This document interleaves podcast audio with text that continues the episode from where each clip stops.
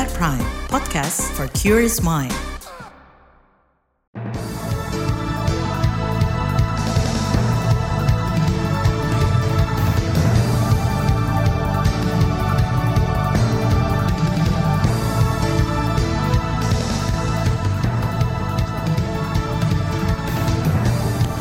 Selamat pagi saudara, senang sekali kami bisa menjumpai Anda melalui program Buletin Pagi edisi Kamis enam Juli dua ribu dua puluh tiga bersama saya Naomi Liandra. Sejumlah informasi pilihan telah kami siapkan di antaranya, kepercayaan publik ke D P R rendah, produk legislasi disorot. Bulog klaim salurkan seluruh bantuan beras ke warga miskin. Wapres pastikan Ponpes Al Zaytun tak dibubarkan. Inilah Buletin Pagi selengkapnya. Terbaru di Buletin Pagi. Saudara, rendahnya tingkat kepercayaan publik terhadap D P R dinilai disebabkan produk legislasi yang dibuat tidak sesuai aspirasi rakyat. Pernyataan itu disampaikan Ketua Lembaga Hikmah dan Kebijakan Publik L H K P Pimpinan Pusat Muhammadiyah Ridho Al-Hamdi. Ridho tak heran jika beberapa hasil survei menempatkan D P R di posisi terendah tingkat kepercayaan dari masyarakat. Fakta-fakta terakhir kan sudah menunjukkan rendahnya percaya masyarakat dalam konteks R U U Omnibus Law Cipta Kerja, terus kemudian sebelumnya dalam konteks revisi Undang-Undang K P K, terus yang terakhir ini Cipta Kerja jadi Perpu dibalikkan lagi. Jadi gimana ya, rakyat mau menyampaikan kepada wakil rakyatnya itu seolah-olah seperti nggak ada gunanya. Ketua L H K P P P Muhammadiyah Ridho Al-Hamdi mendorong D P R menjadi cerminan wakil rakyat dengan menyerap suara-suara di akar rumput. Dia mengingatkan agar anggota dewan tidak hanya mengakomodasi aspirasi dari kalangan elit atau pemilik modal. Sebelumnya, survei Indikator Politik Indonesia menyatakan tingkat kepercayaan publik terhadap D P R berkisar di angka enam puluh delapan persen. Itu berdasarkan hasil survei periode dua puluh hingga dua puluh empat Juni dua ribu dua puluh tiga. Direktur Eksekutif Indikator Politik Burhanuddin Mutadi mengatakan D P R dan partai politik menjadi dua lembaga dengan tingkat kepercayaan publik paling rendah dibanding lembaga negara lain. Nah sekarang P R partai politik D P R adalah bagaimana meningkatkan trust-nya minimal di atas tujuh puluh ya. Ya teman-teman akademisi kalau enam puluhan itu kan di kampus tuh nilainya masih C ya. Jadi kalau bisa minimal tujuh puluh biar dapat B. Itu tadi Direktur Eksekutif Indikator Politik Burhanuddin Mutadi. Survei itu melibatkan seribu dua ratus dua puluh responden melalui wawancara tatap muka. Toleransi kesalahan sekitar dua koma sembilan persen dengan tingkat kepercayaan sembilan puluh lima persen. Merespons hasil survei itu, anggota D P R Komisi Hukum Habiburokhman mengatakan terbuka terhadap kritik dan saran. Dia mengklaim D P R telah menjalankan fungsi pengawasan dan anggaran dengan maksimal. Rendahnya tingkat kepercayaan publik kepada D P R ini menurut saya justru cerminan dari ekspektasi masyarakat kepada D P R yang begitu tinggi. Jadi justru kita ini sebenarnya diharapkan bekerja sangat baik sehingga kalau kita melaksanakan tugas biasa-biasa saja anggota D P R ya tetap itu tidak akan berpengaruh banyak. Kita dituntut bekerja yang luar biasa. Anggota D P R Komisi Hukum Habibur Rahman mengatakan semua regulasi yang dibuat D P R tidak mungkin memuaskan seratus persen masyarakat. Anggota fraksi Gerindra itu beralasan D P R perlu mengakomodir masukan banyak pihak. Sementara itu, anggota Badan Legislasi Balek D P R dari fraksi P K S Amin Ak mengatakan peran pemerintah dan koalisi pendukung lebih besar dalam menentukan lahirnya sebuah produk hukum di D P R. Dan menurut saya sejauh ini mana dari dua institusi ini yang sebetulnya lebih kuat dalam melahirkan undang-undang, ya menurut saya tetap walaupun ini produksi bersama, pihak pemerintah itu lebih kuat bergainingnya gitu. Nggak mungkin kan D P R sepihak menginisiasi undang-undang baru atau merevisi terhadap undang-undang yang sudah ada itu tanpa komunikasi terlebih dahulu dengan pihak eksekutif. Nanti banyak keputusan-keputusan politik di D P R yang ketika itu tidak disetujui oleh eksekutif akan mangkrak gitu. Anggota D P R dari fraksi P K S Amin Ak menilai hasil survei seharusnya menjadi bahan evaluasi bagi politisi yang menjadi wakil rakyat di D P R. Di tempat lain, Forum Masyarakat Peduli Parlemen Indonesia Formappi menilai D P R periode sekarang belum meninggalkan warisan yang baik. Peneliti Formappi Lucius Karus mendorong D P R memanfaatkan sisa masa kerjanya untuk mengesahkan undang-undang yang berpihak pada masyarakat. dari sekian banyak R U U prolegnas yang direncanakan oleh D P R selama periode ini, mereka bisa memilih beberapa R U U saja yang memang dianggap paling dibutuhkan oleh bangsa dan rakyat Indonesia di saat-saat ini. Dan misalnya R U U perampasan aset, ya, saya kira R U U ini digantikan betul oleh publik gitu, dan dianggap sebagai sebuah terobosan gitu ya, melihat uh, pemberantasan korupsi yang semakin melemah.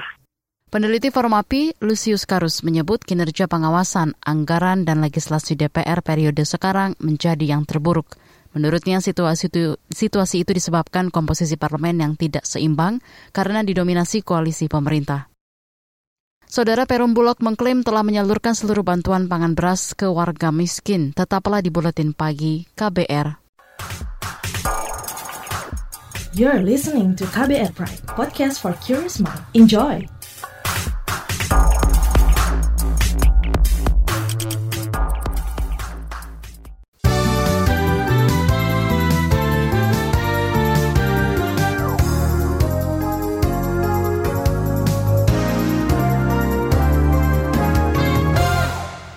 Anda sedang mendengarkan Buletin Pagi K B R. Presiden Joko Widodo menyebut Papua Nugini P N G merupakan mitra Indonesia di dalam banyak sektor strategis. Itu disampaikan Kepala Negara saat bertemu Perdana Menteri Papua Nugini James Marape di Port Moresby kemarin. Dan sejak kunjungan Yang Mulia tahun lalu, banyak kemajuan telah dicapai termasuk penandatanganan dan ratifikasi M O U serta pembukaan aktivitas di perbatasan. Presiden Jokowi mengatakan kerjasama ekonomi dan perdagangan Indonesia-Papua Nugini terus meningkat. Jokowi mendorong pembentukan Dewan Bisnis, kunjungan misi dagang dan investasi, dan partisipasi B U M N Indonesia dalam pembangunan jalan raya di Papua Nugini. Beralih ke informasi hukum, Kepala Korps Lalu Lintas Kakorlantas Polri, Firman Santia Budi, mengusulkan biaya balik nama B B N kendaraan bermotor dan pajak progresif dihapus. Sebab banyak masyarakat masih kesulitan mengurus surat-surat kepemilikan kendaraan. Itu disampaikan Firman dalam rapat kerja di Komisi Bidang Hukum D P R R I kemarin. Kami dengan tim Samsat Nasional sudah berjalan kepada para, para gubernur untuk meminta menolkan biaya balik nama Pak dan pajak progresif. Karena faktanya tidak, meng, mohon maaf bahasa Jakartanya tidak ngefek. Kenaikannya tidak ada, itu dipakai untuk menghindari pajak itu sendiri Pak. Alasan mereka, saya mau balik nama, tapi biaya balik nama lebih mahal daripada harga kendaraannya. Sehingga data ranmor kita tidak dapat, Pak. Sedangkan kami mendapatkan amanah mengidentifikasi kendaraan dan pengemudi. Kakorlantas Polri Firman Santia Budi menambahkan penghapusan pajak progresif bisa mencegah penyalahgunaan data pemilik kendaraan. Masih dari hukum, Endar Priantoro kembali menjabat Direktur Penyelidikan di Komisi Pemberantasan Korupsi K P K. Dilansir dari Antara, Endar mengatakan kembali ditugaskan di K P K berdasarkan surat keputusan bertanggal dua puluh tujuh Juni lalu. Namun Endar akan dibebas tugaskan dulu dari jabatannya karena akan menempuh pendidikan di Lemhanas hingga Oktober dua ribu dua puluh tiga. Sebelumnya Endar diberhentikan dari jabatannya per akhir Maret lalu.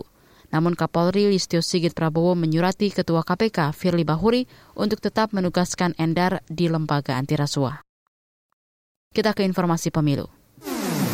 Kabar Pemilu. Kabar Pemilu. Badan Pengawas Pemilu Bawaslu mendorong Komisi Pemilihan Umum K P U mengecek kembali data pemilih yang berada di luar negeri. Anggota Bawaslu Loli Suhenti mengatakan lembaganya telah memberi catatan ihwal data pekerja migran Indonesia yang belum masuk daftar pemilih tetap D P T Pemilu dua ribu dua puluh empat. Loli mendorong K P U berkoordinasi dengan Badan Perlindungan Pekerja Migran Indonesia B P dua M I.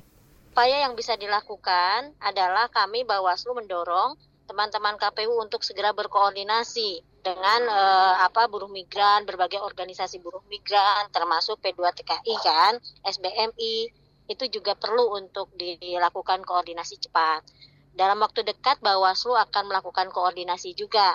Kenapa ini ini penting? Karena kita sama-sama tahu kemarin waktu saat rekapitulasi nasional, ini salah satu yang kami beri catatan khusus ya. Anggota Bawaslu Loli Suhenti mengatakan K P U masih bisa melakukan perbaikan D P T jika ditemukan masalah. Perbaikan pernah dilakukan K P U saat pemilu dua ribu sembilan belas lalu. Sebelumnya K P U menetapkan D P T pemilu dua ribu dua puluh empat sebanyak dua ratus empat jutaan. Dari jumlah tersebut, satu koma tujuh juta merupakan pemilih di luar negeri. Padahal data Bank Indonesia, jumlah pekerja migran tahun lalu mencapai tiga koma empat juta orang. Kita ke soal lain, Saudara. Perusahaan listrik negara P L N mengklaim telah membuat rencana usaha penyediaan tenaga listrik R U P T L paling hijau untuk mempercepat transisi energi. Direktur Utama P L N Darmawan Prasojo mengatakan P L N berupaya menekan dekarbonasi pembangkit listrik berbasis bahan bakar fosil. Kita sudah melakukan penghapusan tiga belas koma tiga gigawatt P L T U dalam fase perencanaan. Yang artinya ini adalah avoiding, menghindari emisi gas rumah kaca sebesar satu koma delapan miliar metric ton selama dua puluh lima tahun.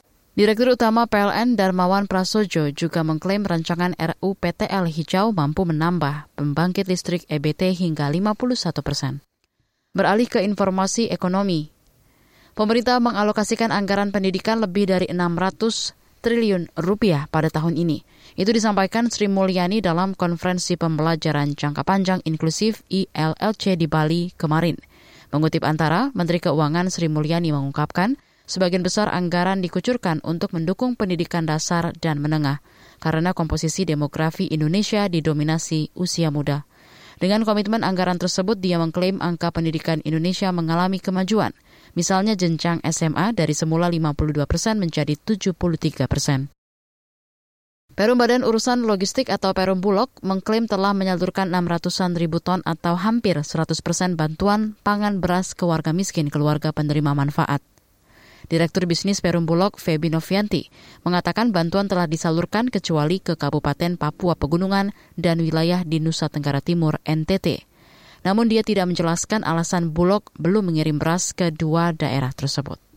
Menyebarkan ke seluruh wilayah Indonesia dari, dari stok C B P-nya atau cadangan pangannya. Memang kami sekarang punya dua core bisnis, selain C B P untuk uh, penugasan atau public service obligation-nya juga ada dari sisi komersialnya. Tapi seluruh beras ini sudah kita sebarkan ke seluruh wilayah Indonesia dan uh, mayoritas memang kita utama tentunya untuk pengadaan dalam negeri, walaupun Bulog sudah ditugaskan juga untuk pemenuhan stok cadangan pangannya, eh, ada beras dari luar negeri juga. Direktur Bisnis Perum Bulog Febby Novianti menambahkan, percepatan penyaluran bantuan beras dilakukan untuk menekan angka inflasi, sebab beras kerap menjadi komoditas pengerek inflasi di daerah. Kita ke berita mancanegara.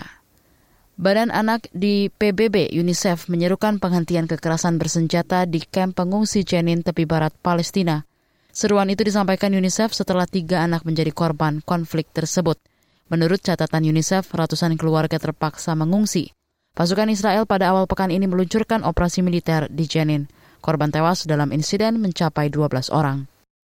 Bergeser ke Eropa, Presiden Prancis Emmanuel Macron mengklaim demonstrasi rusuh di negaranya telah berakhir. Kerusuhan itu dipicu insiden polisi menembak mati remaja saat penertiban lalu lintas. Saat mengumpulkan para wali kota, Macron mendorong dilakukan pemulihan secara nasional. Kata dia, memulihkan tatanan yang berkelanjutan menjadi prioritas mutlak. Kepolisian setempat telah menangkap lebih dari tiga ribu delapan ratus orang. Lebih dari dua ratus enam puluh kantor polisi menjadi sasaran amuk massa saat demonstrasi pecah di beberapa wilayah Prancis. Beralih ke berita olahraga, Menteri Pemuda dan Olahraga Menpora Dito Aryo Tejo menyesalkan mundurnya Bali dari tuan rumah Anok World Beach Games dua ribu dua puluh tiga. Pesta olahraga pantai dunia itu rencananya digelar di Bali lima hingga dua belas Agustus mendatang. Dito mengklaim pemerintah telah menganggarkan dana hingga empat ratus empat puluh miliar untuk ajang tersebut. Komite Olimpiade Indonesia K O I menyebut World Beach Games di Bali batal karena keterbatasan waktu dalam proses administrasi. Dia berdalih sistem mekanisme birokrasi anggaran sulit dilakukan karena sempitnya waktu. Apalagi beberapa sponsor menyatakan mundur. Timnas Putri Indonesia menang telak tujuh nol atas Timor Leste di laga perdana Grup A Piala A F F Wanita U sembilan belas. Laga tersebut digelar di Stadion Sriwijaya Jakabaring, Palembang malam tadi. Skuad Merah Putih membuka keunggulan pada menit kesepuluh melalui Marcella Juliana Awi. Terus menyerang, Indonesia berhasil menambah pundi-pundi gol hingga menutup paruh pertama dengan skor empat nol. Di babak kedua, tiga gol kembali dilesakan skuad asuhan Rudi Eka Priyambada. Gol penutup dicetak oleh Ayunda pada menit ke sembilan puluh. Di bagian berikutnya kami hadirkan laporan khas K B R tentang ancaman golput generasi milenial di pemilu dua ribu dua puluh empat. Tetaplah di Buletin Pagi K B R. You're listening to K B R Prime, podcast for curious mind. Enjoy!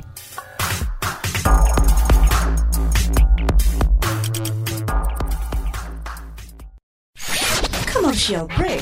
Commercial break.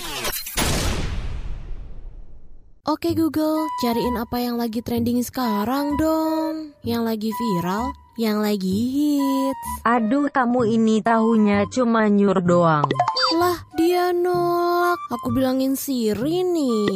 Ya sudah-sudah, jangan ngambek dong. Kamu cukup buka K B R Prime titik I D, lalu cari what's trending. Semua dibahas tuntas dengan narasumber yang kredibel, jadi bisa buat referensi kamu. Wah iya nih, keren banget ya. Setiap hari lagi. Betul, dari Senin sampai Jumat. Jangan lupa hanya di K B R Prime titik I D atau di aplikasi podcast lainnya. Makasih ya Mbah Google. Hei kamu ini, saya masih gadis. Kenapa dipanggil Mbah? K B R Prime, podcast for curious mind.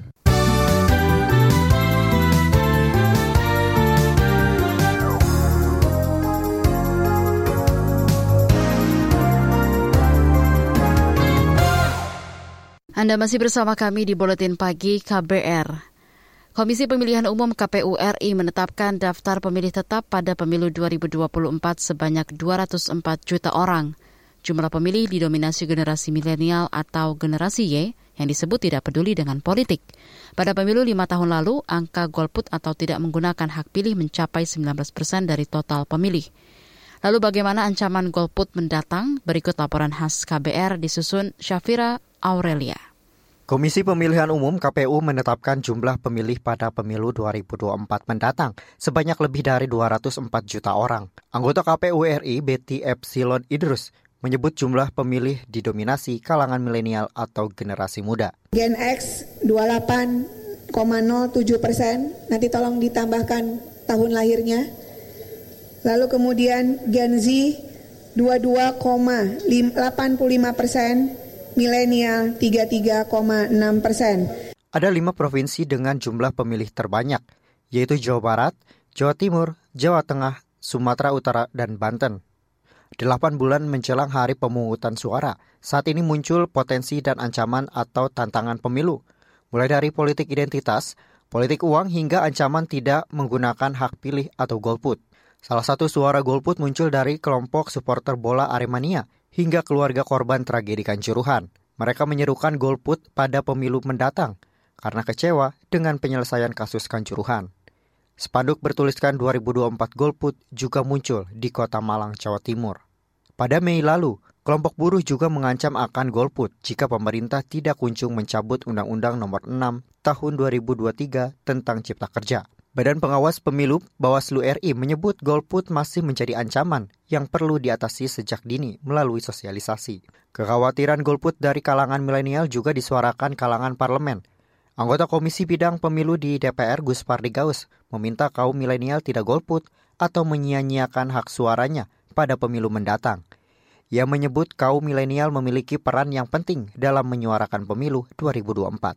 Jangan golput, malah kita harapkan milenial ini adalah orang-orang, anak-anak yang terdepan untuk menghimbau eh, semua elemen masyarakat yang mempunyai hak untuk berperan peserta, himbau, mengajak, melakukan sosialisasi, karena mereka mereka ini adalah pemilih cerdas, tahu tentang hak dan kewajiban, tahu masa depan. Nah, oleh itu jangan disia-siakan pemimpin yang sekali lima tahun ini, bagaimanapun tentu akan merubah pemimpin masa depan itu. Anggota Komisi Bidang Pemilu di D P R, Guspardi Gaus juga meminta semua pihak terus mengkampanyekan dan menyerukan agar pemilih milenial berpartisipasi dalam pemilu. Salah satu kalangan milenial yang menyatakan akan golput di pemilu dua ribu dua puluh empat adalah Khoironisa. Ia memilih tidak akan menggunakan hak pilih karena belum menemukan sosok pemimpin yang tepat dan pas sesuai dengan visi misi yang ia harapkan. Sebagai pemilih milenial yang baru dua kali nyoblos, aku sih masih bingung ya menentukan calon pemimpin mana yang bisa memimpin dengan layak. Belum bisa menentukan pilihan gitu. Belum belum sreg ke pilihan mana yang bisa aku pilih gitu. Jadinya sejauh ini pemikirannya sih masih golput ya mungkin. Berbeda dengan Khoironisa, Hafiz menyebut akan mengambil peran aktif dengan mencoblos surat suara pada Februari mendatang. Sementara itu, Perkumpulan untuk Pemilu dan Demokrasi, Perludem, meyakini ancaman golput dari kelompok milenial pada pemilu mendatang tidak tinggi. Peneliti Perludem Fadli Ramadhanil optimistis pada pemilu nanti kaum milenial akan lebih banyak menyalurkan suaranya dalam memilih pemimpin bangsa. Kalau golput sih saya cukup optimis lah ya, partisipasi pemilih dua ribu dua puluh empat uh, bisa maksimal. Nanti narasi kampanye, narasi debat politik yang muncul dari para peserta pemilu seperti apa. Banyak-banyak variabel lah kalau soal golput. Jadi sebetulnya kalau pemilih muda potensi golput sih menurut saya enggak lah. Jumping conclusion lah itu. Peneliti Perludem Fadli Ramadhanil juga berharap banyaknya pemilih dari kelompok milenial dapat memberikan arah perubahan baru bagi bangsa Indonesia ke depan. Demikian laporan khas K B R disusun Syafira Aurelia. Saya Heru Hetami. Informasi dari berbagai daerah akan hadir usai jeda, tetaplah bersama Buletin Pagi K B R. You're listening to K B R Prime, podcast for curious mind. Enjoy!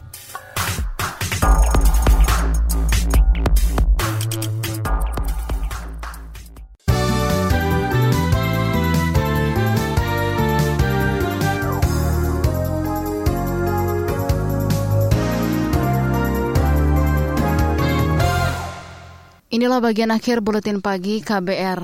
Saudara Wakil Presiden Ma'ruf Amin mengatakan pemerintah tidak akan membubarkan pondok pesantren Al Zaytun. Ma'ruf mengatakan pemerintah akan membina ponpes tersebut sebab di dalamnya banyak santri. Supaya diluruskan, akidahnya diluruskan, pemahamannya diluruskan, komitmen kebangsaannya diluruskan nanti semuanya itu.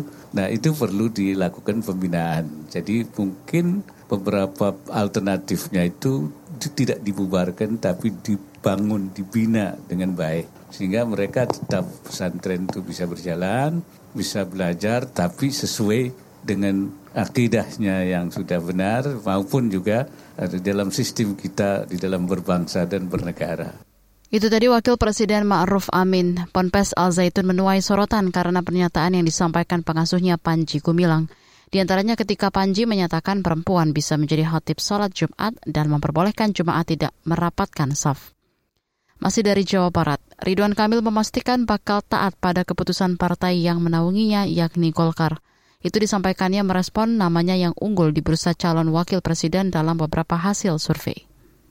Dan kalau surveinya baik, ya berarti ada korelasi antara kinerja dengan hasil survei kira-kira begitu. Bahwa apakah hasil surveinya menjadi sebuah takdir politik itu belum tentu.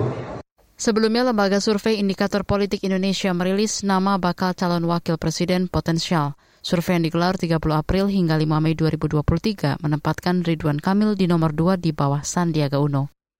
Kita ke Jawa Tengah. Polresta Solo melarang aksi People Power yang rencananya digelar Jumat di Bundaran Geladak. Kapolresta Solo Iwan Saktiadi mengatakan polisi tidak menerbitkan surat resmi tanda terima aksi.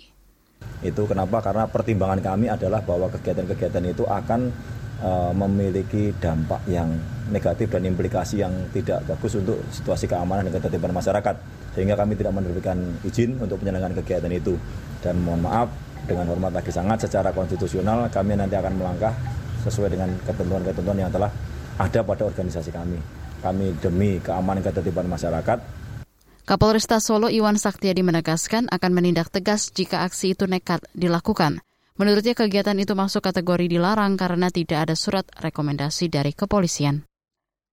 Informasi tadi menutup jumpa kita di Buletin Pagi hari ini. Pantau juga informasi terbaru melalui kabar baru, situs k b r dot i d, Twitter kami di akun at berita k b r, dan juga melalui podcast di alamat k b r prime dot i d. Saya Naomi Liandra bersama tim yang bertugas undur diri. Salam.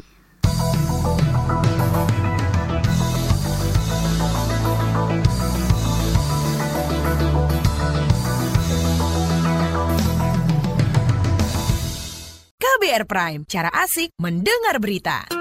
K B R Prime, podcast for curious mind.